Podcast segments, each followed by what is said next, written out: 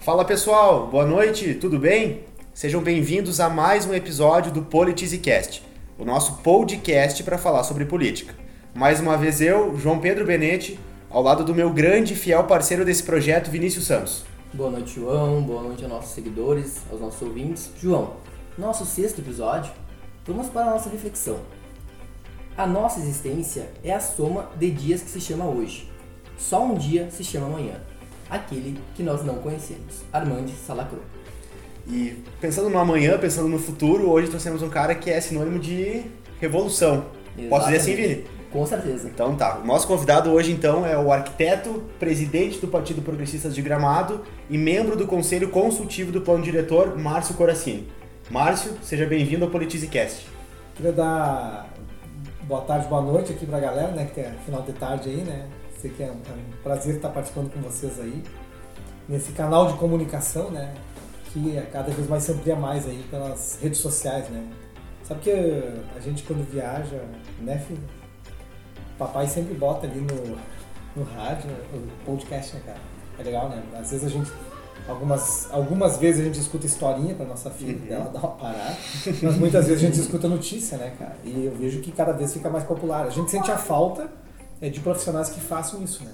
Então tem que parar, gravar, editar, entrevistar, sabe? Mas eu acho que é o caminho futuro aí, né? Das, das, das comunicações para quem não pode estar sempre escutando um rádio, né? E te oportuniza também a tu escutar a qualquer hora das 24 horas do dia, né? Exatamente. Então agora na viagem, PolitizeCast. Sempre. Já temos seis episódios, tá? Sempre. Te, te, te delicia lá, te atira. Bora. Eu vou, da, vou, daqui a Santa Catarina, lá daqui a Balneário, toda vez que tá os seis. Isso aí. Escuta o teu várias vezes, tá? Isso. 40 minutos mais ou menos cada um. Mais um pouquinho mais. É, então pega umas 6 horas e meia, 7 horas de é. viagem, é. tudo, tudo certo, né? Feita viagem. Feita a viagem. Chega lá política, né? Então vamos lá. Márcio, te apresenta um pouquinho pra gente. Cara, eu sou Márcio Coracin, tenho 42 anos, né? Sou pai da Alicia. É, minha filha tem 4 anos, casado com a Kalinka Riva, advogada. E morador de Gramado, nasci em Cruz Alta, Rio Grande do Sul. Comecei a fazer política, nem eu sei direito como, porque eu odiava política. Era skatista, né, escoteiro, skatista, jogava vôlei, era cidadão normal, né, um pouco rebelde por causa do skate, né, skate ainda naquela época era, ainda era mal visto, sabe, a sociedade ainda não estava pronta para aceitar um esporte do futuro, né, cara. Então, eu lembro que a gente estava sempre reivindicando na prefeitura uma pista de skate. Muito engraçado isso aí, né? Acho que muita gente que tem a minha idade passou por isso, sabe? É, interior do estado, né? A capital já era até mais fácil, né, cara? Mas a gente estava sempre reivindicando pista de skate, sempre passava as eleições e os candidatos a vereador, candidato a prefeito, o pessoal ia sempre lá dizer que não, que nós vamos fazer a pista, votem nós, nós vamos fazer a pista. Chegava lá, passava a eleição, nada de pista. Voltava a outra eleição, não, nós vamos fazer a pista, pista, pista, nada de pista, né? Então a gente com a, com a turma ali do skate, começamos a nos, organizar e eu nunca vou me esquecer esse episódio. Eu estava andando de skate no estacionamento do Itaú e o, o, o estacionamento tinha um piso muito bom lá. E aí chegou um ex-vice-prefeito da cidade lá, que estava indo a vereador. Coracine, vem cá, eu vi que tu se dá bem com a turma aqui, organiza aí que eu vou fazer uma pista de skate para vocês aí se eu me eleger. Bah, cara, aquilo aí, pra mim foi a gota da água, né? Eu briguei com o cara, uh, falei para ele sair dali que nós não ia votar nele e, e me irritei com ele. E aí eu disse que eu odiava a política sabe? Porque eu não queria saber de política. Foi assim mais ou menos que começou a história, né? Aí a galera começou a me chamar para representar os skatistas, eu ia para jornal, inclusive tem uma, se já circulou aqui em Gramado, que depois eu vou dar uma olhada no meu celular porque acho que está aqui. Um trecho que alguém mandou para Gramado de um jornal, eu tinha, acho que eu tinha uns 18 anos mais ou menos, reivindicando a pista de skate. Estava no jornal da cidade lá, Márcio Coração reivindica a pista de skate. Mas ele, ele começou assim o movimento, eu, eu mais ou menos odiando a política. Não, eu odiava a política. Né? odiava, odiava a promessa de político, uh, ligava a televisão, os mesmos problemas de 20 anos atrás são os mesmos de hoje, entendeu? O país sempre teve corrupção, sempre teve grupos políticos, sempre a juventude quis ter uma oportunidade e os mais experientes não, de, não dão essa oportunidade, então não, não, não muda muito o quadro, sabe? O quadro é o mesmo nos últimos anos de política brasileira. E aí eu me lembro que meu irmão entrou na faculdade Aí ele começou a participar do DCE, Diretório Central dos Estudantes, e eu estava no segundo ano do segundo grau. Um dia a diretora chegou na escola lá disse, olha, falou no microfone, pessoal do Diretório Acadêmico lá da universidade está passando a sala de aula para falar sobre as carteirinhas dos estudantes. E o meu irmão entrou na sala. Quando o meu irmão entrou na sala, quase morri, né, querendo me matar, me esconder. O que, que meu irmão está fazendo aqui com esses políticos? Né? Aí meu irmão falou, ele era vice-presidente do. Pode ver, eu nem era ligado que o meu irmão era vice-presidente do DCE, né, cara? E muito menos de política, né? Eu nem me ligava. E aí ele falou tudo, e daí eu ainda comentei na aula. Eu disse assim, vai, eu nunca vou participar desses malucos. Final das contas, passei no vestibular, entrei na faculdade. Aí o meu irmão um dia me convidou, ah, vamos numa reunião do DCE com nós. Aí eu fui na reunião e achei engraçada a reunião, sabe? Ah, tinha uma galera legal lá, é, galera divertida, sabe? Era uma reunião, era todas as segundas-feiras. Depois das 10 horas, eu tava na folia, né? Então nós ficamos lá até meia-noite, meia-noite e meia. E sem querer eu comecei a participar. Eu fui numa segunda, fui na outra, fui na outra, fui na outra. E eu era meio comunicativo na época. Quando eu vi, eu já estava um ano participando, as pessoas já me identificavam como movimento estudantil. Eu já estava participando de política estudantil, a, partidária.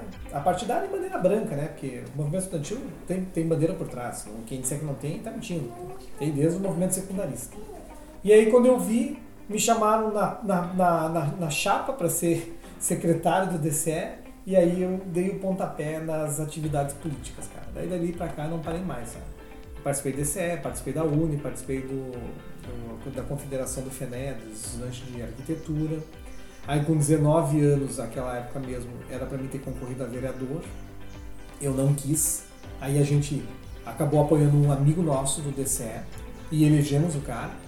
E ele foi vereador por quatro anos e a gente descontente pela forma como ele atuou na Câmara, que elegemos ele para representar a voz dos estudantes, né? Essa, essa, era, essa era a ideia. E ele não, não alcançou o objetivo, né? Foi um pouco de decepção para nós. E aí na próxima eleição eu estava com 22, concorri e entrei como vereador suplente, né? Aí participei quatro anos ali da política, ah, não gostei de ser vereador. Não, não, não achei legal. Acho que cada um tem um perfil, né? Uhum. E não era aquilo que eu queria. Daí terminei minha faculdade, fiquei um tempo ali rodando dentro da faculdade, o cara estava sempre viajando para fazer política, sempre em, em, outros estados, Santa Catarina. Santa Catarina era o que eu menos ia. Eu ia mais era para Goiás, para Minas Gerais, Rio de Janeiro, São Paulo, fazer política estudantil. E em função disso, o cara acabava fazendo menos cadeira na faculdade e trancando um pouco os estudos. Acho que todo mundo que fez política estudantil acaba caindo nessa. E eu já estava passando do tempo de me formar, já, minha faculdade era seis anos, eu já estava em oito anos de faculdade. Minha mãe querendo que eu me formasse antes de cair na política ou qualquer outra coisa. E a política ela embebeda mesmo, né? Ela, ela é bacana, sabe? O cara é que nem futebol, né, cara? O torcedor do Grêmio ou do Inter ou qualquer outro time. O cara é fanático e não tem, entendeu? Quarta-feira tem futebol, tem futebol. É sagrado é sagrado, né? A política é a mesma coisa, entendeu? O cara não tem interesse no futebol, mas o cara gosta da política, sabe? Uma cachaça, né? Que a galera fala, né? E aí, cara, eu fui, entrei, concorri, não gostei, me saí daí, me desfiliei, aí me formei, fiquei um ano realmente só estudando, sem fazer política, sempre lendo de política, mas sem fazer atividade política, né? E aí, cara, eu fui morar em Garopaba e de Garopaba eu desci para Gramado. E Gramado eu desci para passar alguns dias aqui. Eu estava indo morar fora do Brasil, a ideia era morar na Itália. E deu uns terremotos na Itália, lá na cidade de L'Aquila, na Itália, e proibiram os brasileiros de entrar 90 dias na, na Itália. Estavam deportando quem estava sem documento, e mesmo com documentos eles não estavam deixando entrar porque o, o, a, a, o país estava com problemas de maremoto, maremoto e terremoto. E aí eu acabei ficando programado, eu fui pegando um trabalho de decoração, fui pegando uh, outros trabalhos extra. Eu cheguei aqui, conheci a Tati Noel, conheci teu pai, sabe? Aí surgiu algumas oportunidades de trabalhar de garçom, eu trabalhei de garçom, eu entreguei, eu entreguei convite de festa com a Tati Noel, eu vendi sorvete com a Tati Noel, ela tinha uma casa de sorvete. E ao mesmo tempo, de dia, eu ia fazendo os extras de arquitetura. Eu precisava trabalhar e não conhecia ninguém aqui. Então fazia, pegava decoração de festa, tudo. E começou a me entrar projeto. Começou a me entrar projeto, uh, aquilo começou a me dar um retorno financeiro bom. Eu comecei a me envolver na comunidade, fui conhecendo uma pessoa, fui conhecendo outra.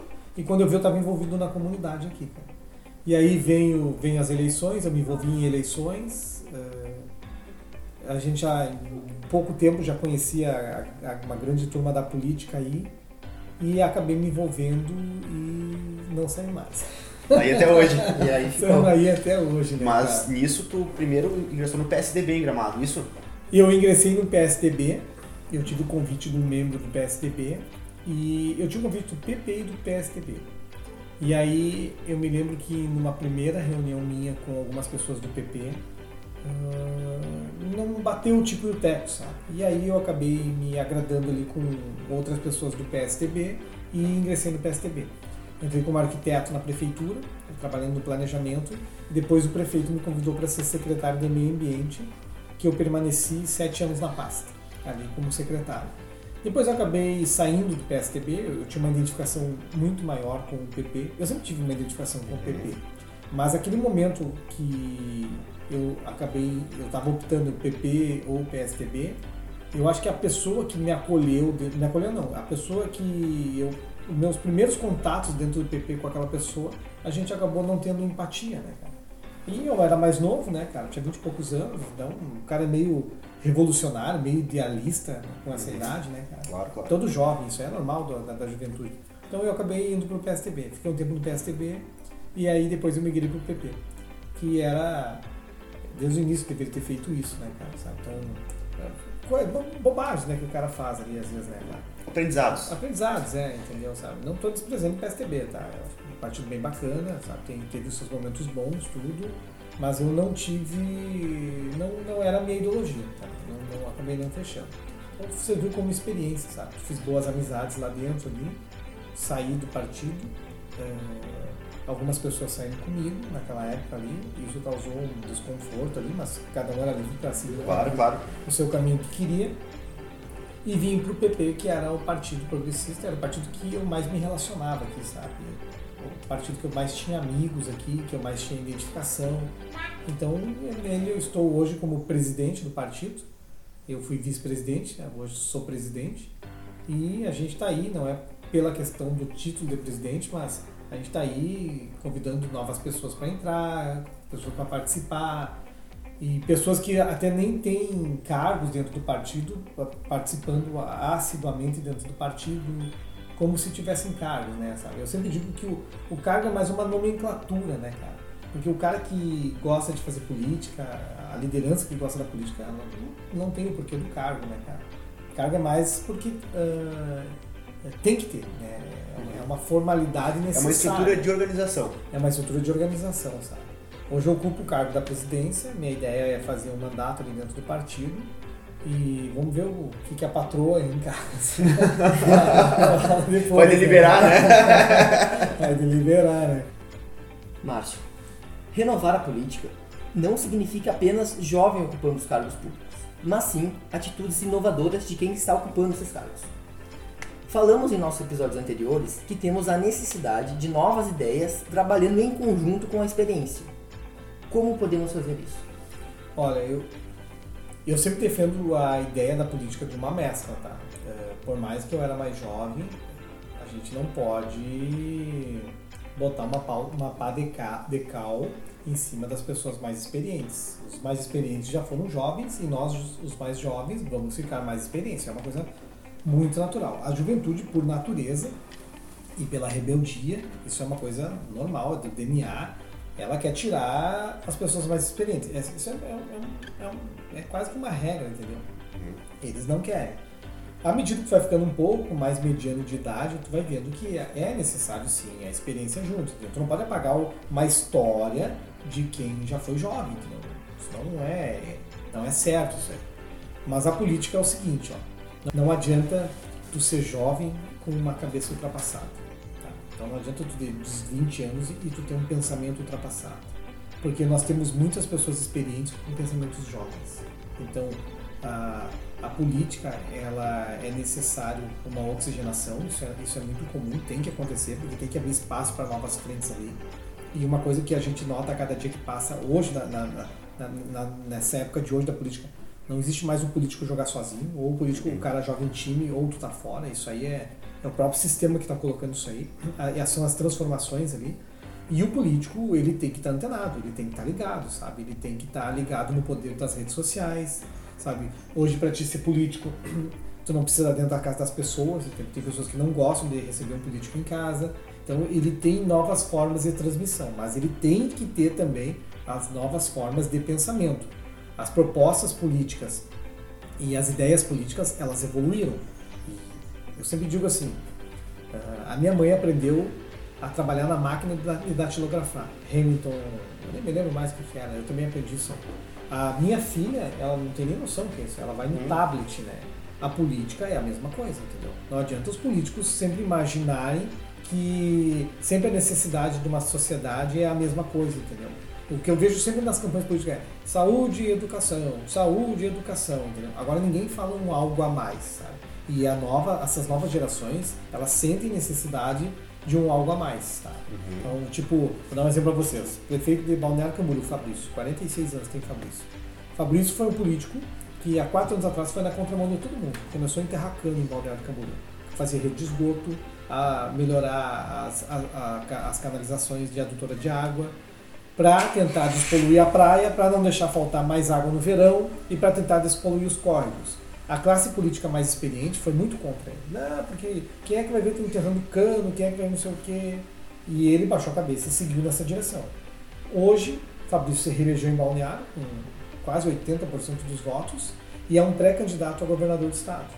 Tá? Ele, ele fez uma política tão boa dentro das novas práticas de políticas que o resultado hoje foi praia com bandeira azul, rios descontaminados, não falta mais água na praia. Ele acabou levantando a autoestima da sociedade. Mas no início teve muita gente contra, porque as pessoas acham que o que é a política? É o palanque da saúde e da educação, que eu vejo que saúde e educação é uma obrigação, entendeu? Nem deveria ser proposta. É o mínimo, né? É, isso é o mínimo que um político deveria fazer. Isso é a obrigação do político, sabe? Ele deveria ter propostas nas coisas que as pessoas não, não estão esperando, entendeu? Uh, investimento em tecnologia, investimento em imobiliário urbano, uh, coisas diferentes na cidade, sabe? E pensando em saneamento básico, que é uma coisa extremamente importante, porque o saneamento ele vem numa fila de outras coisas, né? O saneamento faz prevenção de saúde, tu tá cuidando do cara que está lá na cabeceira do rio.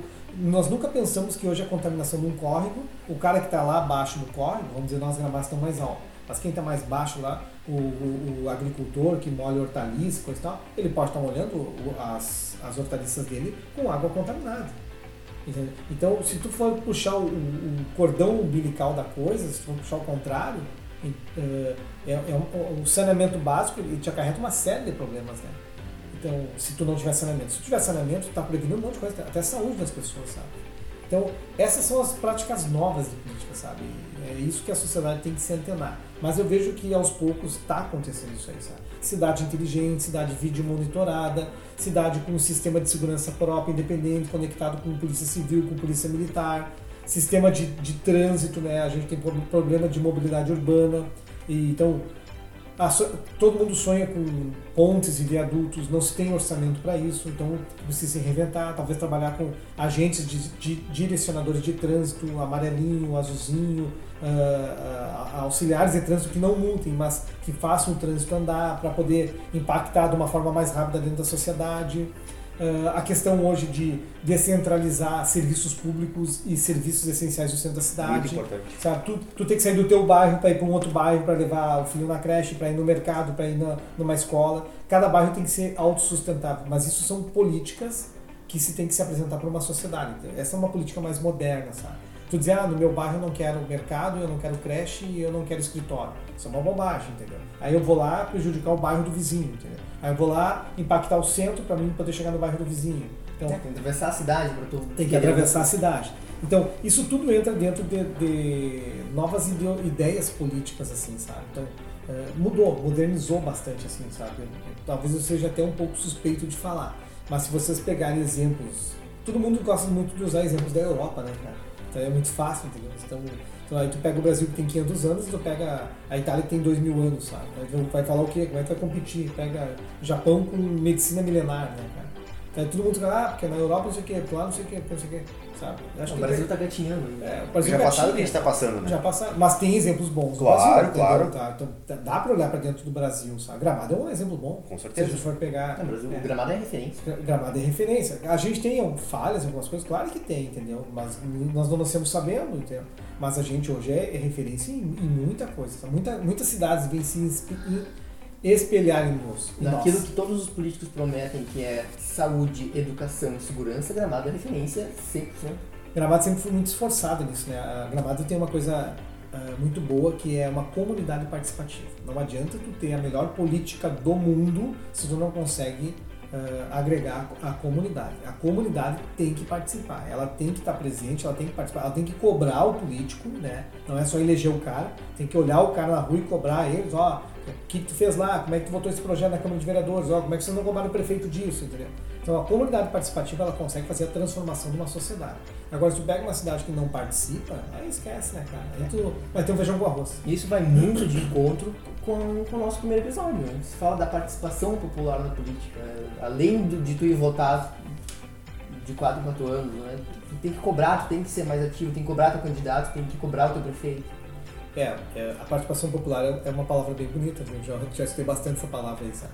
É que nada adianta da participação popular se a sociedade não vê resposta da administração pública, viu? Com certeza. É, porque a gente vê muitas participações populares aí, onde no início tem muito discurso e na execução do serviço público muito pouco, né? Gramado, eu vou te dizer que é uma cidade ao contrário das outras cidades. Aqui a comunidade vê onde está entrando o dinheiro. Ela vê onde está sendo investido. Tu vê a calçada, tu vê a rua, tu vê o mobiliário urbano, tu vê a iluminação pública, sabe? Então, a participação aqui funciona, a sociedade funciona. Mas em muitos municípios é, é, é uma pena, mas não sai do papel, né? É, não, é que a sociedade acaba desanimando, né? Vai lá, cobra, cobra, cobra, cobra, nunca é feito. E o gramadense é muito chato, que nem a gente já falou aqui em outras oportunidades. Basta, meu vizinho pintou minha casa e cortou minha grama, eu vou fazer também. Então não é só com a relação pública, é na, na relação privada também, no teu bairro, da tua casa, não tem um deixar um lixo no, no chão. Eu acho que esse, essa cultura gramadense é Espírito comunitário. Exatamente. É, o espírito comunitário é muito forte. Aqui nem eu cheguei aqui, cadê o teu pai? Tá lá É. ajudando na abertura do Natal. É, tá é- lá voluntariamente, né? Sabe? Assim como muitos outros pais e muitos outros jovens estão lá também trabalhando, né, cara? A minha mulher tá lá, eu Viu? tô aqui com a minha filha. Voluntariamente conversando sobre política. E deixa eu te fazer uma outra pergunta. Ah, agora, tu, tu assumiu recentemente o- a presidência do Partido Progressistas, que é o maior partido de Gramado. Né? Em números, não é. Eu não tô falando isso da boca pra fora. Se a gente pegar a relação de números e de filiados dos partidos de Gramado, o Partido Progressista é o maior partido de O Gramado. partido tem. Cara, eu sou suspeito de dizer porque todo dia tem gente se filiando. Cara, também tem gente que sai, mas tem, tem mais gente entrando que saindo, tá? Mas o partido, acho que no último levantamento nosso, tinha, mais, tinha 2.500 ou 2.600 filiados. Sabe, todo ano a gente faz o. É, é feito, né? A, tu tem que dar baixa em algumas Uhum. fichas, então to- todo ano tem que fazer isso. Esse levantamento de. Os levantamentos, é. Mas pela proporção da cidade, nós temos 35 mil habitantes, 20, 20 e poucos mil eleitores, eu não lembro de cabeça aqui. Se tu for pegar 2 mil pessoas, cara, isso aí é, é uma porcentagem bem grande É 10% da população. da população, é bastante. Aí, se tu pegar uma, uma cidade maior, não tem esses números, sabe? A, a- participação da sociedade aqui dentro do partido é bem grande. É uma responsabilidade tanto do prefeito quanto dos vereadores bem grande e quanto da executiva do partido, sabe? E o pior é que, pior não, o, o bom, a gente fala pior por gíria, né, cara? Mas o bom é que os filiados participam. Tanto é que agora, dia 6, a gente tem uma janta, não tem um almoço almoço do partido. lá do partido na linha nova lá. E já tem 320. A Laura me falou agora, cara, tem 320 ingressos vendidos já pro almoço. Sabe? Tu botar 300 e poucas pessoas. Cada um vai pagar o seu lá, né? É, com a sociedade lá no almoço. É. Pô, É bastante gente. E eu te pergunto no sentido assim, ah, qual que é o peso e a, responsabilidade que tu sente agora, e além de estar como presidente do maior partido de Gramado, ter o partido à frente do executivo municipal. Gramado é referência em muitas coisas, principalmente no conceito de cidade. Né? Gramado há muito tempo se reinventa e cada vez mais cresce, e novamente para uma ge- gestão progressista. O que, que tu sente assim, como responsabilidade ou como cargo? O partido, ele é independente da prefeitura, né? A prefeitura é uma coisa, o partido é outra, sabe?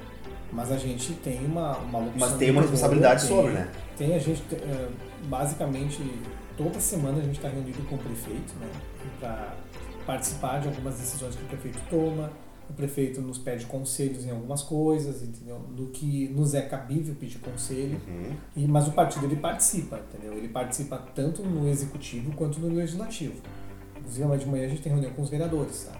Então a gente tenta manter essa participação. Essa harmonia. Tem, tem que ter, tem que ter. Não pode isolar o partido do, da administração. Mas a sociedade, ela, ela não faz essa diferença. Partido e prefeitura é quase a mesma coisa, entendeu? Para a sociedade. É uma responsabilidade bem grande, porque a cobrança é muito grande, né? A, a cobrança da sociedade é muito grande, porque a sociedade participa muito do partido. Então, a cada esquina, tu tem um progressista te pedindo informação, conversando, se colocando à disposição para ajudar o partido, dando ideias, fazendo sugestões para levar para o prefeito? A vida do, do, do, Partido Progressista em Gramado ela é, bem, ela é bem orgânica, ela é bem ativa, sabe? Tem gente que me pergunta se o presidente fica o dia inteiro no, no diretório lá, uhum. sabe, dentro do partido. Não tem como, né? Cada um tem sua vida, suas Tem pessoal né? trabalho, né? Mas tu vive o partido 24 horas. Claro. Isso aí não tem nem sábado, domingo, segunda, terça. Claro. É o dia inteiro que tu tá vivendo o partido. É bem bacana, cara. É, é legal. É, é, seria, é, é muito salutar as pessoas participarem, sabe? Desde que as coisas tenham transparência, democracia, sabe? Mas Seria nada radical, né? É, não, eu acho que o espaço para o radicalismo não, não existe. Sei, sabe? É, não é a minha não é a minha bandeira do espaço do radicalismo. Eu acho que eu sou, eu sou um cara que eu espaço pelo certo. Né? O certo é o certo, nada derruba o certo. Sabe? Então, eu, eu, sou por esse lado. Sabe? Radicalismo não, sabe? Acho que tem que ter uma ponderação das coisas, tem que ter uma aceitabilidade das coisas, né? A, a evolução da sociedade, ela, ela acontece numa velocidade muito rápida, né? Vocês devem estar acompanhando aí o, a, o debate que está hoje na sociedade sobre os super-heróis dos quadrinhos, Sim. né, cara? Sabe? Então, tipo, eu fui conversar com meu sogro esses dias, não consigo nem conversar, ele nem aceita nem aceita discutir, mas foi uma coisa que evoluiu, foi muito rápido, assim, foi questão de meses, criaram-se, mudaram-se os personagens, uh, atribuíram novas funções para os personagens aí, e quando tu viu, tá aí, sabe? É, é muito rápido, assim. assim como a política é muito rápido, assim como a internet, né? Ela entra muito rápido na vida das pessoas, as, não tem, é um mecanismo, eu acho que não tem mais, que é inseparável hoje uh, do ser humano, né? Exato, exato. Curacini, falando, né, voltando um pouco ao, ao, nosso papo antes que, antes que nós estávamos nos, nos bastidores. Ano que vem é ano de eleição, 2022, e a gente sabe que de 2000, vamos pegar de 2015 para cá, o Brasil vive no extremo, né? Naquela época, ah, impeachment da Dilma, se tu era a favor do impeachment tu, tu era coxinha, se tu era contra o impeachment, tu era esquerda, e a sociedade meio que te rotulava, e depois nós tivemos ali a, a bolsonariedade. Agora talvez nós estamos se encaminhando por um Lula e Bolsonaro, e a gente vai voltar no menos pior. Como tu enxerga as eleições de 2022? Acredita na terceira via? Como que a gente pode eh, decidir o melhor para o Brasil? Olha, fazem. Bolsonaro tá o que lá, o presidente está. Em 2016. Não, 2018, 2018, 2018. Três anos aí. Três anos e uma coisinha. É. Olha, desde que o, Dois anos, perdão, desde 2019, que o Bolsonaro entrou, eu não vi mais na mídia ministro retirado por, por, por, fraude, ministro retirado por não sei o que, investigação da Polícia Federal por desvio de dinheiro. E eu acho que isso foi um alívio muito grande para o país. Entendeu? A, a, a sociedade brasileira estava muito cansada já, a política estava muito viciante e o povo vinha sofrendo muito com isso, porque tu tira de uma ponta tu desequilibra a outra, né? A política ela tinha basicamente virado, ela já era só sobrevivia, sobrevivia de fatores políticos e, e de conchavos de partidos. Eu noto que depois da eleição do presidente isso mudou, então foi um, um ponto muito positivo. Claro que ele pegou pandemia, ele pegou diversos fatores aí que atrapalharam bastante o, o mandato dele.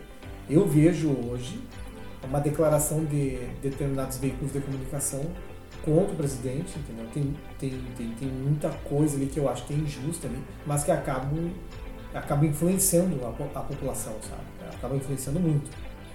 Para quem lê mais e não procura somente uma fonte de informação, sabe que tudo é, um, é uma grande disputa de poder político disso aí, sabe?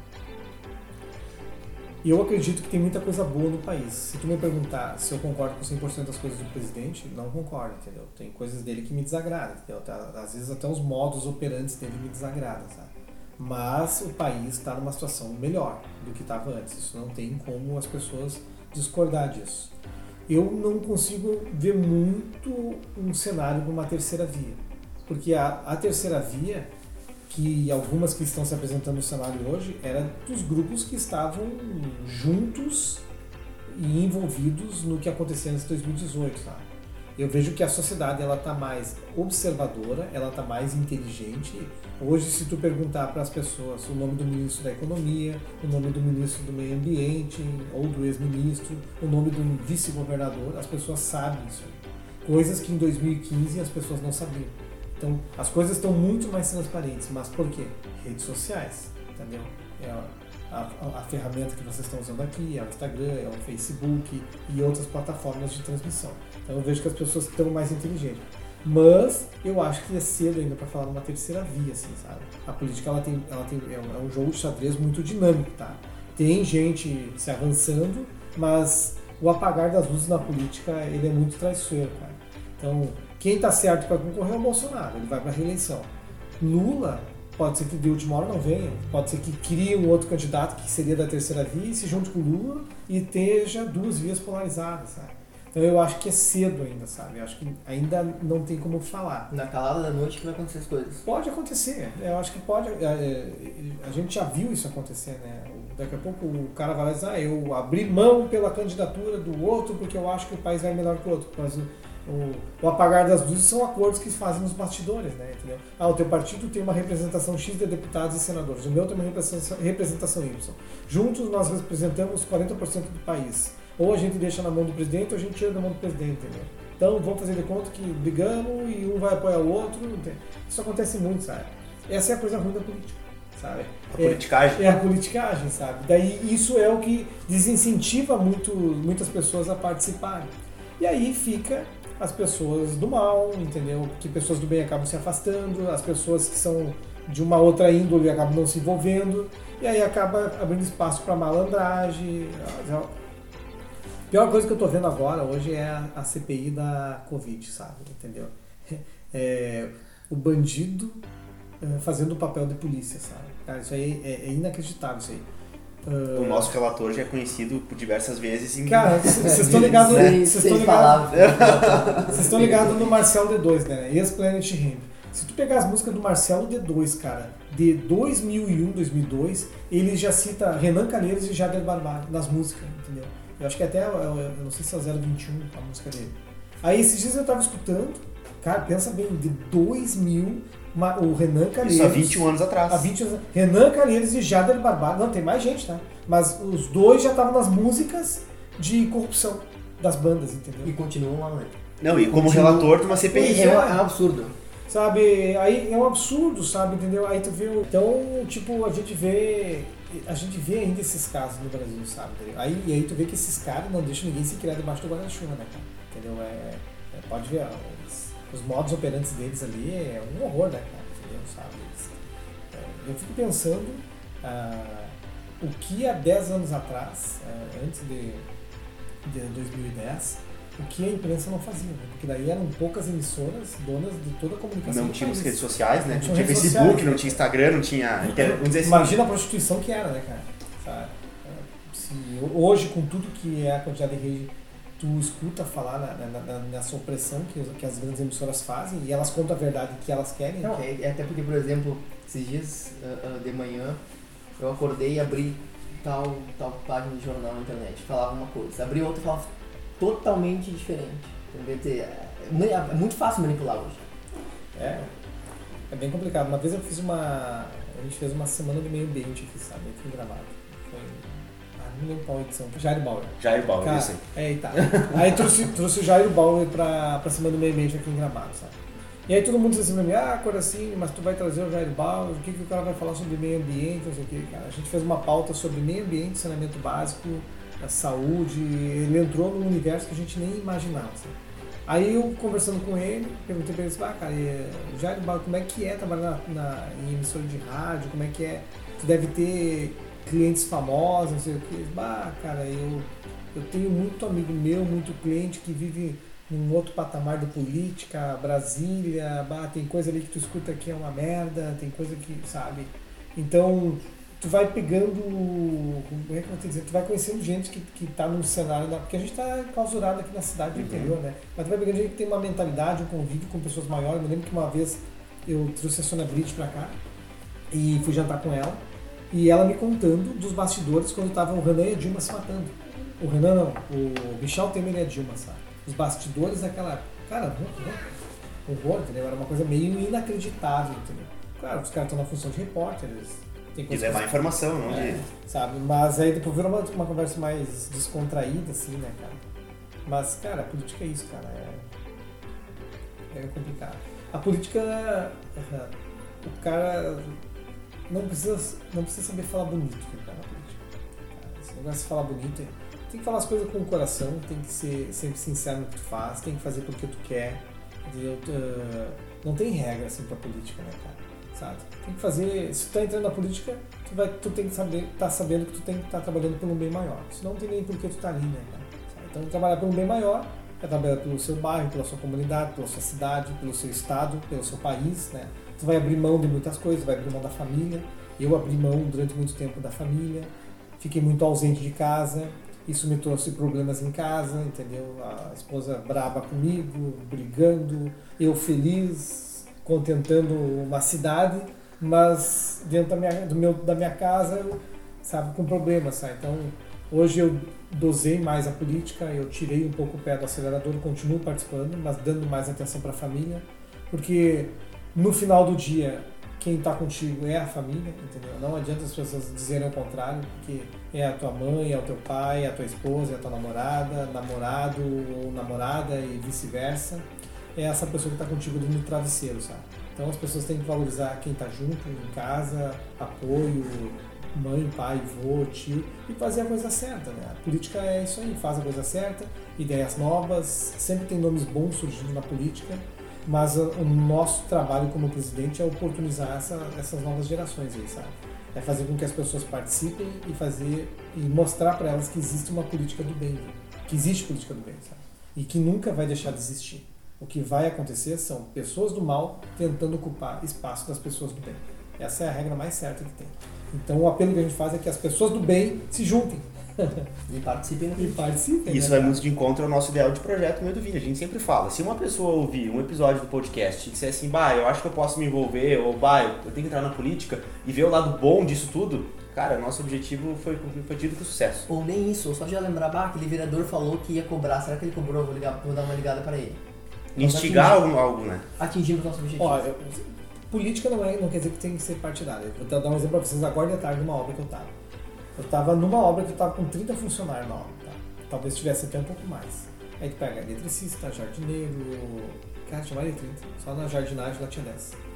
E aí eu pedi para um pintor fazer um retoque numa parede da frente da obra lá. Aí no chão da parede tinha fita isolante, na lateral tinha fita isolante, ele foi lá, pintou e vazou. Aí eu chamei ele lá para o serviço, fui conversar com ele e falei pra ele, cara, e essas fitas sei que, ele disse, cara, isso não é trabalho meu, sabe? Aí eu peguei e disse cara, deixa eu te falar uma coisa. Ah, eu já pintei casa, sei, sei o que que é o trabalho de cada um, tá? Mas se alguém chegar aqui e olhar o teu trabalho, eles não vão olhar o que tu fez, eles vão olhar o quadro geral. E se a fita tinha no chão, eles vão atribuir a culpa a ti. O que, que eu fiz? A política da boa vizinhança. Eu peguei esse cara, tira a fita, entendeu? Limpa, arruma, faz um pouco mais, que aí o quadro geral do, do negócio vai pesar de uma forma positiva para ti, entendeu? Tu vai ser um cara organizado, vai ser um cara limpo, entendeu? E é assim que a sociedade vê as coisas. A política não é muito diferente disso aí, entendeu? Eu pratiquei a política da boa vizinhança em orientar ele, explicar para ele o como o trabalho dele poderia dar um rendimento melhor pro resultado final dele, sabe? Porque ele pecou em algumas coisinhas, mas às vezes é falta de instrução. Assim é a sociedade, né? A sociedade também sente essa falta de instrução. Quando eu fui secretário do meio ambiente, as pessoas dizem, não, tu tem que chegar lá e multar. Aí eu sempre tenho uma prática seguinte- da seguinte forma. É, eu vou- vou chegar lá e vou tentar conversar com a pessoa. Em vez de chegar multando, eu vou chegar e conversar. Conversar, orientar e instruir, entendeu? E aí ela vai ter um prazo para se regularizar. Se ela não se regularizar, se ela não uh, seguir mais ou menos as orientações que os técnicos deram, que eu dei para ela, aí sim a gente parte para uma segunda fase. Então, então a orientação gera muito bons resultados, sabe? A conversa, o diálogo, isso é sempre salutar. É melhor tu ter uma conversa do que uma guerra, né? Com certeza. Com então, certeza. o dia a dia da gente, o que eu quis falar é que eu pratiquei política com o meu colega de trabalho, sabe? E diferente eu chegar lá e gritar com o cara. Falar, ah, que porquice, não sei o que, que é o que 70% das pessoas fazem, entendeu? Ou fariam teu Ou lugar. fariam, xingar. Eu adotei um outro tipo de conversa. Bah, o cara me agradeceu, depois ele foi fazer um outro serviço na mesma obra, e aí me chamou só, uh, seu arquiteto. Eu limpei toda a peça aqui, varri, mas foi uma coisa legal, e ele gostou, sabe? Então, esses são os bons exemplos da do dia a dia da nossa vida, tanto na política quanto no trabalho, né, cara? Na- no trabalho profissional. Diálogo. Diálogo. Diálogo. Política tem que ter diálogo. E falando, entrando um pouquinho nesse campo de diálogo, nesse campo de, de informação, de, de trazer uma, uma nova visão para quem está nos acompanhando, eu queria adentrar um pouquinho no, no papo do plano diretor. Eu sei que tu é um dos membros do conselho consultivo do plano diretor. A gente está há, há três anos já, mais ou menos, o executivo vem da gestão passada elaborando um projeto de plano diretor e esse plano diretor agora entrou na Câmara de Vereadores. Eu queria que tu desse uma, uma pincelada e contasse para o pessoal qual que é o trâmite, qual que é a função do conselho consultivo, que é um dos conselhos do plano que tu faz parte. Para quem tá, vamos dizer assim, Marcos, para quem tá do zero, que não conhece nada, só, escuta no jornal, ah, vai ser votado o projeto plano diretor. O que é o plano diretor? Ó, o plano diretor, ele, para quem não entende, porque às vezes as pessoas fazem uma confusão, viu? Ele é, é um- ele é uma ferramenta, ele é um instrumento de direção de. É, é ela, ela é uma ferramenta da sociedade, entendeu? Muitas pessoas olham o plano diretor e dizem que é só para construção civil. Ele não é só para construção civil. Ele é. Ele é, ah, ele é, um, ele, ele, ele é, um é, é uma lei, né? O plano diretor ele é uma lei, é um mecanismo de direcionamento da sociedade. Esse mecanismo aí, ele dita mais ou menos as regras do que pode e do que não pode dentro de uma cidade. Cada cidade tem o seu plano diretor. Cada plano diretor. É obrigatório toda cidade ter um plano diretor? Toda cidade tem que ter um plano diretor, né? são, são regras federais. Aí cada plano diretor, para cada cidade, tem uma peculiaridade diferente. né? Nosso plano diretor aqui ele é mais voltado para o turismo, para áreas ambientais, né, para preservação. A gente aqui tem todo um cuidado na nossa arquitetura. A arquitetura da nossa cidade ela é uma arquitetura incentivada. Ah, a gente não tem construções muito modernas, a gente mantém as características dos nossos ancestrais, a gente a- acaba às vezes modernizando elas, sabe? E isso quem faz a regra é o plano diretor? Ele, ele te determina quais são os bairros que pode ter empresa, farmácia, quais são os bairros que tu pode ter uma indústria, né? Então ele dá todo o direcionamento de regras de uma cidade. Sabe? Ah, eu quero botar uma indústria, uma, uma indústria metalúrgica no bairro Casa Grande, né? Aí tu vai lá, tu vai olhar nos ornamentos do bairro Casa Grande, olha, nesse bairro não é permitido esse tipo de indústria, porque o bairro tem uma característica unifamiliar, somente de casas, né? Então tu vai ter que procurar um bairro que te permita essa atividade. Então o plano vem dando essas regras, sabe? E eu vejo que hoje tá, tem um debate muito grande dentro da sociedade, porque ele tem um prazo obrigatório, né? Tu tem que ter de X em X tempos, tu tem que rever o plano, tem que atualizar ele e atualizar para as regras. E o nosso plano, ele está desde 2018 sendo debatido, ele começou no governo do ex-prefeito, foi contratada uma empresa muito séria, uma empresa que tem representação internacional, que é a CEPA. Eles é formado por, por profissionais de diversas áreas e eles estudaram a nossa cidade, eles escolheram informação sobre a nossa cidade, eles debateram com as entidades e foram ajustando o plano diretor que nós temos atual para a realidade de um, de um plano diretor voltado para o futuro, que possa atender a cidade mais 10, 10 15, 20 anos daqui para frente. A validade do plano diretor é 10 anos. Ah, não, o plano diretor, ele é 10 anos. 10 anos, É né? 10 anos, é a validade Então vamos supor, se ele for, ah, se ele for sancionado pelo prefeito ano que vem. Ele tem 10 10 anos. anos até 2032 ele, ele é válido. É, ele é válido. Ele pode ser revisado.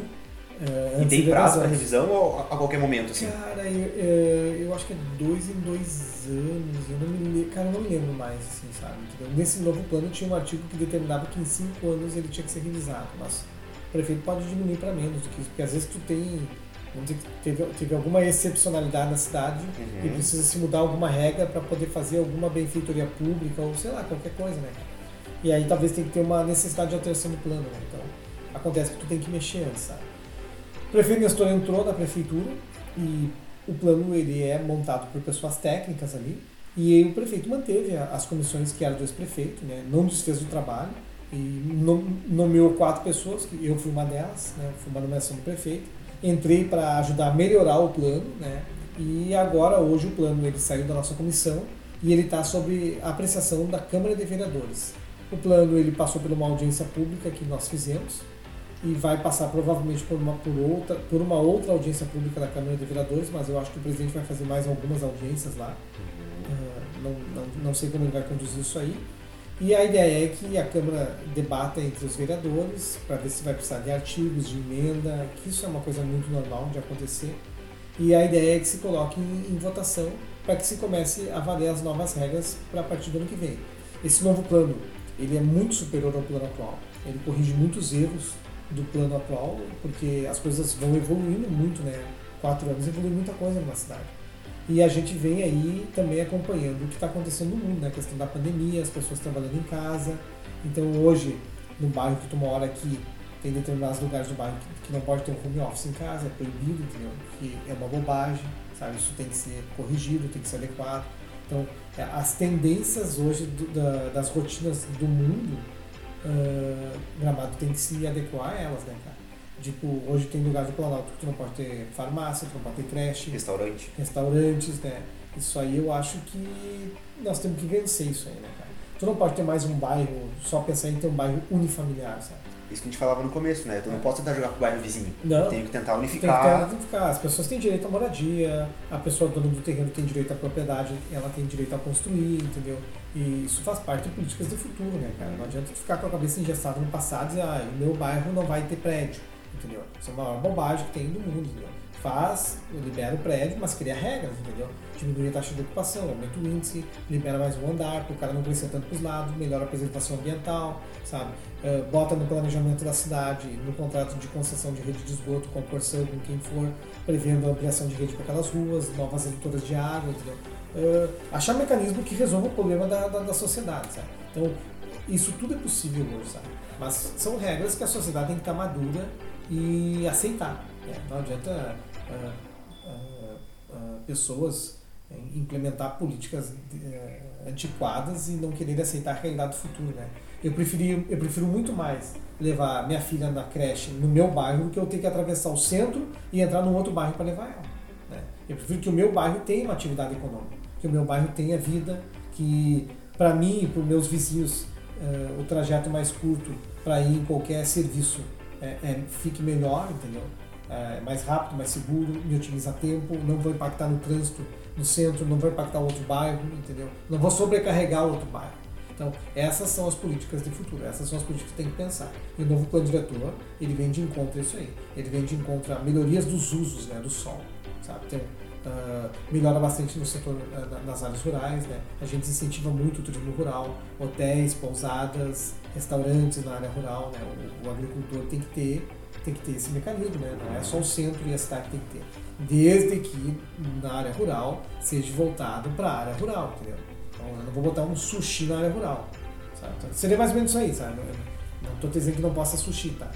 Mas estou dizendo que tem que ser uma atividade vinculada. Que seja de incentivo ao agronegócio, à agropecuária. É, é isso aí, entendeu? Então é, seria mais ou menos essas. E deixa eu te fazer uma pergunta: como que ficam as duas entradas de gramado? Temos uma entrada de gramado hoje, hoje, falando hoje, né? Uma por Nova Petrópolis e outra por Taquara. Tá? São duas entradas que, se nós analisarmos, nós temos plantação de milho, tem, tem, tem aquilo. Como fica isso? Fica, é considerado área rural? Não é considerado área rural? É área urbana? Não, ele tem, tem núcleos urbanos, núcleos de ampliação, de ampliação, mas as áreas rurais elas continuam rurais. O que Entendi. muda são os usos das áreas, elas, elas são permissíveis. Né? Então, digamos assim, linha nova, tá? Hoje, lá na linha nova, no plano atual, só permite atividades da agricultura, entendeu? Não permite Uh, hotéis é até cinco unidades. Imagina, nem existe um hotel Sim. com cinco quartos, nem sobrevive, né, cara? Nem tem como fazer, né, cara? Mas hoje no plano atual é isso aí. No novo plano, ele continua com a nomenclatura de rural, mas aí é permitido hotéis até X unidades, entendeu? aumentando o número de unidades, é permitido restaurantes, isso no novo plano é permitido, entendeu? Então o que a gente está mudando é a gente está setorizando mais a cidade, entendeu? porque antes ela era, era mais coxa de retalho, era cada bairro era uma coisinha. Então hoje a gente está uh, a gente criou uma, uma, ampliação do permito maior, uh, facilitando mais a leitura, né, pra, pra dos, dos bairros, mas fazendo alterações dos usos, fazendo uh, o que, que, a gente fez? A gente puxou uma pessoa da fazenda, que é o Giovanni Galgar. O Giovanni é o cara que vai em todos os estabelecimentos comerciais da cidade. E aí ele tem. Ele é fiscal de posturas, fiscal né? de posturas. Ele tem um conhecimento muito grande disso aí. E ele foi uma pessoa que só nos diz, olha pessoal, uh, lá na, na, na Várzea, lá na, na Estrada Geral da Serra Grande, a grande maioria das pessoas que moram na estrada são comerciantes. Só que os caras estão irregular, os caras não conseguem se regularizar porque o zonamento não permite. Então a gente faz essas correções. Ah, então já que tomou esse rumo para esse zonamento, o zonamento tem que ser mais permissível, entendeu? Então ele é um cara que conseguiu fazer essa, ele consegue fazer essa leitura, sabe? Então isso nos ajudou muito dentro do plano, sabe? É como hoje no Planalto, entendeu? No Planalto aqui tem muita coisa que não é permitido aqui, sabe? Algumas coisas vão ter que começar a mudar, claro. tem que começar a modernizar o bairro, tem que começar a abrir ele, o bairro. Ele, ele, ele, tem que ter outros atrativos. Não adianta nós aqui, morador do bairro Planalto, e eu querer eu querer eu vou ter que ir lá na, na Piratini levar minha filha na escola, eu vou ter que ir lá no Carniel para poder ir numa farmácia, entendeu? Não tem, eu, eu preciso desses atributos dentro do meu bairro.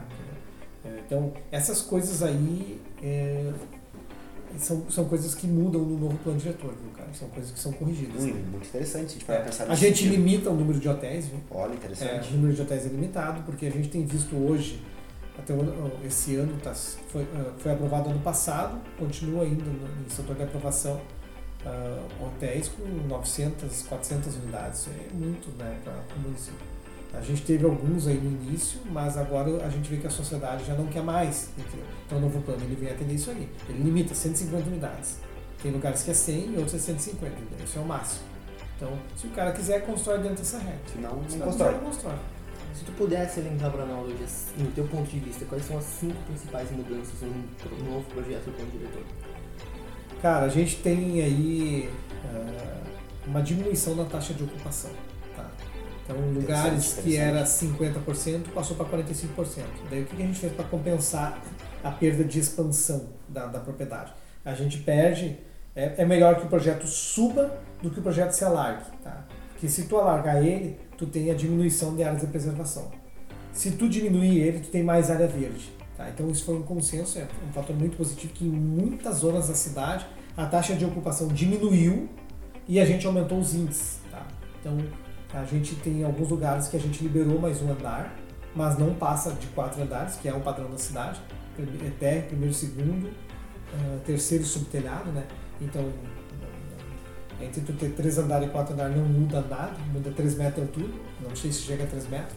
Então a gente diminuiu a taxa de ocupação e expandiu a, o índice dele, tá? Isso eu acho que é uma coisa muito positiva. A outra coisa positiva foi os usos, né? A grande maioria dos bairros hoje, tu consegue hoje ter registrar o teu escritório, o teu home office, tu consegue ter algumas atividades que hoje não eram permitidas, né? Tu consegue ter creche, entendeu? Tu consegue ter farmácia, eh, posto de saúde, sabe? Então tu consegue universalizar mais os serviços dentro da sociedade. Outra coisa bacana que tem dentro do novo plano diretor foi loteamentos. Tá? Hoje tu tem que fazer compensações de loteamento, é, é uma lei federal, você tem que fazer áreas livres de uso público e outras coisas, tem muitas compensações que tu consegue fazer fora do loteamento. E aí tu tem, tu tem que entregar essa área fora do loteamento para o município. Aí fica o município perdido com uma área lá no quinto dos infernos, entendeu? Aí nunca tem manutenção, o município não tem estrutura para fazer. Isso é com todo, todo o Brasil é assim. A gente criou uma regra que a compensação tem que ser dentro do próprio loteamento. Aí aquilo acaba incorporando como área verde do loteamento o loteamento cuida daquela área verde e as pessoas podem usufruir. E a área é do município. O município terceiriza. Quer dizer, é, não forma de O município, o município é, deixa o, o, morador do loteamento usar. Entendeu? E cuidar daquela área. E cuidar da área. Mas a área é do município. Então o município fica com uma área verde, ou uma área de compensação, que ela vai se tornar uma área verde. O morador do loteamento usa, também cuidado, não está atirado. Sabe? Então isso é uma coisa bastante positiva ali no, no novo no novo plano diretor. Outra coisa bem positiva é é que hoje a gente tem uma tabela de zoneamento gigantesca na cidade, tem 30 zonamentos dentro da cidade. No novo plano ali, se eu não me engano, acho que a gente passa, é, são 8 zonamentos. Então é muito mais fácil Unifica. a leitura, é. Porque às vezes o cara diz, ah, o, cara do meu terreno da frente tem direito e eu não tenho, entendeu? Gente, é 30 zonamentos na cidade, né, cara? Então agora não. Agora a gente criou parcelas menores de zonamento. E uma outra coisa bacana que a gente criou foi a questão dos agricultores, né, cara? O uso do solo no, no interior ali para os agricultores, então uh, as atividades, a regularização, entendeu? o incentivo a, a micro e pequenas empresas uh, melhorou bastante ali, sabe? Então isso ficou bem bacana ali para a questão dos agricultores ali. Eu nem sei quando você falou aqui, cara. Não. Falta mais um. Falta um. É. Cara, eu não sei, é que o, o, o plano... Deixa eu, vou te fazer uma pergunta. Ah, o pla- o plano novo tem uma coisa bem bacana, cara. Que nós pensando na característica arquitetônica da nossa cidade, a gente pensou numa maneira de a gente incentivar a arquitetura local. Como é que a gente fez isso? A gente, se o cara quer fazer o subtelhado na sua casa e ele quer ocupar todo o subtelhado, tanto de casa quanto de prédio, isso não computa mais no índice. Tu pode usar, tu pode usar todo o subtelhado.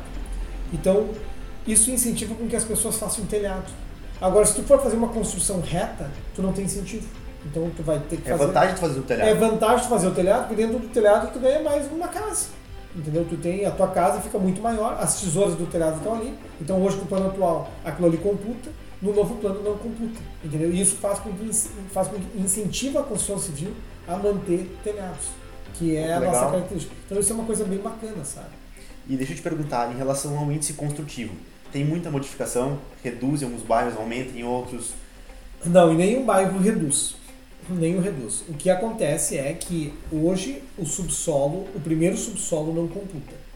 E o segundo subsolo computa. Hoje, na regra de hoje. No novo plano diretor, subsolo computa. Tá? Então, se aumentou os índices, diminuiu a taxa de ocupação. Tá? Então, para compensar o- a diminuição da taxa de ocupação, se aumentou os índices e liberou o subtelhado. Então, ficou melhor do que estava. Existem alguns ajustes que estão sendo discutidos com os vereadores, que é computa o primeiro subsolo e não computa os outros subsolos, entendeu? Porque tem muita malandragem no subsolo.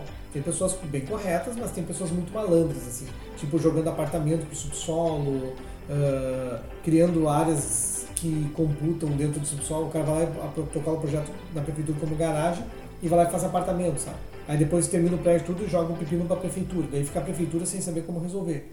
Então, o, o novo plano diretor, ele está computando o subsolo. Então, tu faz o que tu quiser na garagem. Mas o que está em, em- em- em ajustes ali com vereadores e com algumas e, e- sociedade civil é de dar uma melhorada, um incentivo na questão do subsolo, sabe? Para que tu tenha garagem. Então isso a gente tá, tá afinando aí nisso aí, sabe? Então tem algumas ideias aí ah, tramitando, que é se o cara daqui a pouco, em vez, se tu comprar 10% de índice, que hoje tu tem direito a comprar índice, né? Isso é uma coisa bem bacana, viu? Hoje tu tem direito a comprar até 10% de índice para te aumentar a tua taxa construtiva. Se tu meter esses índices no subsolo, tu não paga. Seria um bônus para incentivar a garagem. Se tu meter para cima do subsolo, do térreo, aí tu paga os índices. Então, tu teria um acréscimo de 10% no subsolo para incentivar a produção de garagem. sabe? Outra questão que está se discutindo é computa o primeiro subsolo, como está sendo computado, mas libera os outros. Sabe? Então, tu quer fazer 5 andares de garagem para baixo, não tem problema nenhum, sabe? Mas o primeiro subsolo está computando. Por quê? Porque liberou o subtelhado e melhorou um pouco os índices. sabe? Então, ficou um pouco melhor do que o outro plano. Sabe? E mais uma pergunta que eu te faço. A gente está entrando agora, por exemplo, na época de Natal Luz. A nossa telespectadora pegou sono. A Dormiu. conversa do papai não tá me interessando. Ela vai estudar quando pra praia. É, isso aí. a gente tem um problema muito sério em Gramado que é a mobilidade urbana. Não é de hoje isso. Há muito tempo a gente... Al- Alguns aspectos, como tu comentou, Márcio, eles vão mudar. Essa questão de, de repente, ter uma creche num bairro, ter um supermercado. Vai evitar que as pessoas vão até o centro, vão até outro bairro. E também essa questão da, da construção de garagens, né? Hoje, por exemplo, em Gramado, nós temos um complexo novo no centro que, de certa forma, vai mudar, vai ajudar a mobilidade urbana, porque vai ter mais lugares para as pessoas deixarem os carros, estacionarem nas ruas, enfim, pagar, então qual vai estar cuidado lá. Qual outra medida que o novo plano diretor traz pra gente de, na relação de mobilidade urbana? A, a gente está incentivando o uso de garagens rotativas. viu? Ah, excelente. É. Então hoje tu tem bem poucos lugares. Se eu não me engano, são três, três lugares só no centro da cidade. São três quadras só que te permitem eh, uma, uma vantagem em rotativo. Agora não, a gente está todo o zoneamento do centro vai ser incentivado. Quer fazer garagem rotativa, tu tem um incentivo de até 30% nas garagens. Então isso é muito bom, sabe? Muito bom. Então isso seria um dos fatores que fariam com que a gente desse uma melhorada na questão da mobilidade urbana. Uma outra coisa bem legal que a gente está fazendo ali também é essa questão de incentivar os bairros para cada um ter os seus usos. Isso com certeza desafogaria, cara, daqui a pouco 10% já da, da, da, do que está no centro. E é um incentivo para a pessoa empreender e gerar mais tributos no município, né? Isso, e também movimentar a vida daquele Claro, bairro, né? Gerar emprego. é, O plano diretor ele, ele tem essas ferramentas, entendeu? É, de regrar, induzir, entendeu? Então o plano faz isso. Agora daí, aí tem o plano de mobilidade urbana, que foi criado por uma outra equipe, foi criado no governo passado. E aí que ele prevê viadutos, eh, criação de novas vias, mas daí isso é um- uma, das ferra- uma das ferramentas do plano diretor, não é o que nós estamos discutindo. Isso já, já foi aprovado na Câmara de Vereadores e já virou lei, sabe? Mas claro, necessita de um valor extremamente alto para isso acontecer. E um grande estudo, né? Um grande Bah. estudo. Isso aí necessita de mais de 300 milhões, sabe?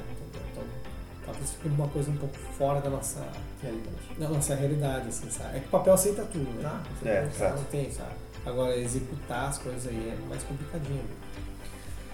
Bom, e deixa eu só te fazer uma última pergunta pra gente entender essa estrutura do plano diretor. O plano diretor hoje, o conselho que tu faz parte é o conselho consultivo, Não, eu faço parte de uma comissão que está mexendo no plano diretor. certo? É uma comissão que ela é nomeada pelo prefeito. Então eu, eu- eu- a minha nomeação é de cunho pessoal do prefeito, mas dentro dessa comissão são pessoas que representam entidades, né? Então eu- eu sou da representatividade do prefeito.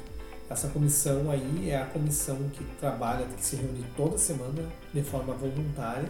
Eu estou há um ano nela, tem pessoas que já estão há dois anos nela, e essas pessoas elas ah, debateram com entidades, debateram com políticos, debateram com promotoria de justiça, entendeu? Foi feita audiência pública, já tem um grande caminho em cima do estudo que esse que, que esse departamento foi contratado para fazer do plano diretor, que é a, a que eu falei para vocês lá no início. Então, todos os debates e ajustes são em cima dos estudos que essa entidade fez. Mas eu te digo assim, essa comissão que tu faz parte, então, ah, ela tem autonomia para elaborar um projeto de, de plano diretor, é isso? Sim. Ela tem autonomia, ela elabora o projeto. Tem, inclusive eu assino, eu sou um dos que assina a RT do plano diretor como responsável técnico. Né? Eu sou arquiteto, então me atribuo isso aí. Então, o engenheiro ou arquiteto eles podem. É, é uma das. ah, uma do- dos documentos que tem que fazer parte do plano diretor. Então a gente tem uma RT, eu sou uma das pessoas que assina a RT do plano diretor. Então, no caso, o executivo dá a vocês a missão de elaborar esse projeto. Esse projeto ele vai para a Câmara para votação Isso. do trâmite dele, que Isso. a gente está agora. Agora nós vamos ter várias audiências públicas, vamos ter vários, várias discussões. Se o legislativo entender que algum ponto, algum artigo não está de acordo, volta. Eles podem rejeitar, eles não precisam aprovar. Não, não volta. A ideia É é, ficar direto. é que eles façam lá. Ah, entendi. Eu A achei que alteração voltava. feita lá É, a nos alteração. Que feito voltava nos para o executivo, o executivo retificava e mandava de volta para a Câmara. Não, ele é mudar lá na Câmara. Por parte do Executivo, o plano já está pronto. Vai para a Câmara de Vereadores, os vereadores aí fazem emenda, discutem, vai para as análises jurídicas, tudo, vota e vira lei. Então agora, se o executivo não, não concordar com alguma alteração do legislativo, ele pode intervir? Não, agora é. Agora, agora, agora é com a Câmara de Vereadores. Câmara de Vereadores. Tá com a Câmara, tá decidido e acabou. Tá decidido, acabou, sabe? Claro, o prefeito sempre negocia, né? Claro, claro. Os caras vão lá e, ó, vamos fazer um obelisco de 100 andares no centro da Não, cidade. não tem como, Não né? tem como, né? Possível. É, impossível, né? Mas é mais ou menos esse trâmite. E aí depois volta pro prefeito, o prefeito sanciona a lei e ela entra em E vigor. aí entra em vigor. É. Se você me perguntar o prazo, eu, não lembro, eu acho que é seis meses para entrar em vigor. Se eu não me engano. A partir da sanção do prefeito. A partir da Ela sessão não é instantânea, assim, o prefeito sancionou a lei. Não, não, não, porque tem que ter tempo de adequação, conhecimento da sociedade, né? Prefeitura tem que ter treinamento de profissionais, né, cara? E quanto tempo tu acha mais ou menos que vai, vai adiante essa, essa aprovação desse Eu projeto? gostaria que se encerrasse em dezembro isso aí, né, cara? Sabe? Porque é um debate muito exaustivo, a comissão tá exausta já. É muita reunião, entendeu? Então tu, tem, tu tá abrindo mão semanalmente, não é uma vez, às vezes é muito mais de Sim, uma vez, pra estar lá seis horas por dia re- reunido, discutindo, cinco horas por dia. Então isso desgasta muito, sabe? Tem profissionais ali dentro de alto calibre, né? Tem, todos eles são pessoas de, de, de muita contribuição para a sociedade. Sabe? São pessoas que o seu tempo vale muito para estar ali, sabe? E todos da área. Então, o plano é muito bom. É o melhor plano diretor que já teve na cidade. Não tem nem dúvida disso, sabe? E eu vou te dizer que ele veio do governo passado e a gente tem que reconhecer as coisas boas, viu? Claro, com certeza. E ele, ele vai se tornar o melhor plano diretor, acho que do Rio Grande do Sul, cara. O plano diretor ele é muito bem elaborado, muito bem completo, sabe?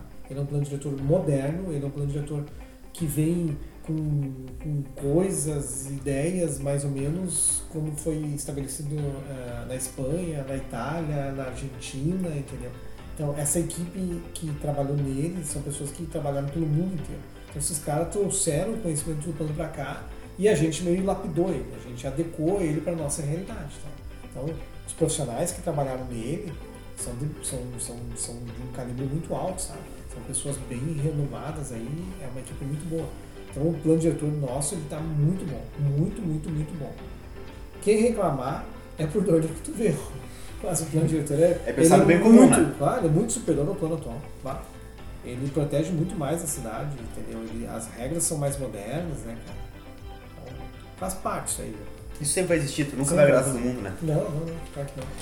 Bom, Márcio, então, te encerrando, caminhando pro final desse, desse episódio, eu queria te agradecer em primeiro lugar por, por ter aceitado nosso convite. Não foi fácil falar contigo, sempre tu tá correndo, tem teu escritório, agora tem presidente do partido, tem essa questão do, do plano diretor dessa comissão que tu faz parte. Mas te agradecer que tu tirou um tempo do teu dia, veio aqui com a tua filha pra, pra gente Tá poder gravar. ali, né? Tá. Mas ela vai vir depois no nosso podcast. Cara, eu que agradeço. Eu acho que a iniciativa de vocês aí, ela tem que ser, ela tem que repercutir bastante né, na- nas redes sociais e ela tem que ser acatada por mais jovens e mais pessoas, não só jovens, pessoas experientes que tomem a mesma iniciativa e é uma ferramenta de, de comunicação na sociedade é, muito bacana, né? Isso quebra muitos paradigmas antiga, antigos, né? Que as pessoas eram é, os meios de comunicação era televisão e rádio, né? Então hoje mudou totalmente isso aí, tá? as coisas estão mais dinâmicas, estão, estão mais abertas, né? E vocês têm feito um papel que está contribuindo muito para a nossa sociedade. O debate dentro da sociedade de Gramado, feito por dois jovens como vocês, é muito salutar, sabe? E a gente torce para que outras pessoas tomem essa iniciativa, independente se for por, por, por, por áudio, Por vídeo, por qualquer vídeo, coisa, por qualquer coisa, mas é sempre bom fomentar o discurso e o debate de política dentro de uma sociedade. Isso só torna uma sociedade mais inteligente. O debate político, ele sempre tende a crescer, entendeu? Por mais que duas pessoas tenham ideias diferentes, mas as duas pessoas depois de, de uma conversa política e de, e do embate político, as duas saem maiores do que entraram. Então, isso é muito bom, sabe? E isso faz com que também eh, os meios não se acomodem, né? Cara? Sabe? Exato, a exato. política não cai em acomodação. Então tem, tem que ter a cobrança, entendeu? Ah, o cara tá eleito? Tá, tá, vai lá cobrar o político, entendeu? E eu espero que nas próximas eleições a- as pessoas fiquem mais espertas, a sociedade ela tá cada vez mais eh, experiente, tá, ela, tá, ela tá escutando mais em função de, de mecanismos como os de vocês, né? Que, que pode chegar em qualquer horário dentro das nossas casas, mas que a, que a sociedade eleja políticos que realmente eh, tenham uma boa índole para a sua sociedade, né? Eu estou falando isso não só para gravar, estou falando Claro, isso claro. para Brasil, né? Sabe? Então, que olhem o passado do seu candidato, que olhem a, a trajetória de vida dele, que olhem, olhem o que ele fez pela sua sociedade ou o que ele está fazendo, né? Mas quanto mais nós tivermos políticos qualificados, mais a população ganha, mais ganha a nossa comunidade, né? Que assim a gente consegue fazer a construção de uma cidade mais inteligente, mais decente, né? A gente vê tantos municípios hoje aí sofrendo, né, cara? Tanta Claro. gente eh, que não tem retorno da classe política, né? Chega a época de eleição, tá todo mundo feliz, né? Jingle Bell pra lá, Jingle Bell pra cá, né? Tudo, tudo é festa. Passou as eleições, aí é um horror, né, cara? Aí é quatro anos xingando, brigando, né? Mas a arma da sociedade é o voto. Então, se a sociedade estiver antenada na vida do político e nas atividades dele, eh, esse voto pode ser muito útil e pode fazer uma transformação dentro da sociedade, né? elegendo pessoas mais qualificadas e melhores, né? pessoas mais sinceras e que façam a política do bem. Que isso tem muito espaço. né? Então tá.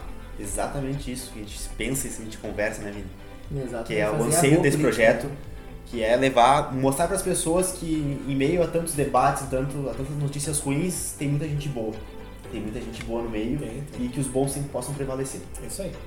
Márcio, muito obrigado mais uma vez. Eu que agradeço. Te desejo sucesso e sorte nessa empreitada agora como presidente do Partido Progressista de Gramado, principalmente como agora membro da comissão do plano diretor, que esse plano diretor possa trazer pra gente bons frutos. E também na tua caminhada profissional como uma pessoa do bem, tá? Obrigado, pra contar com a gente. O que eu tenho pra dizer pra vocês? Rock and roll. Pessoal, encerramos aqui mais um episódio. Muito obrigado pela companhia de todos vocês. Esperamos vocês na próxima quinta, às oito e meia da noite. Até mais!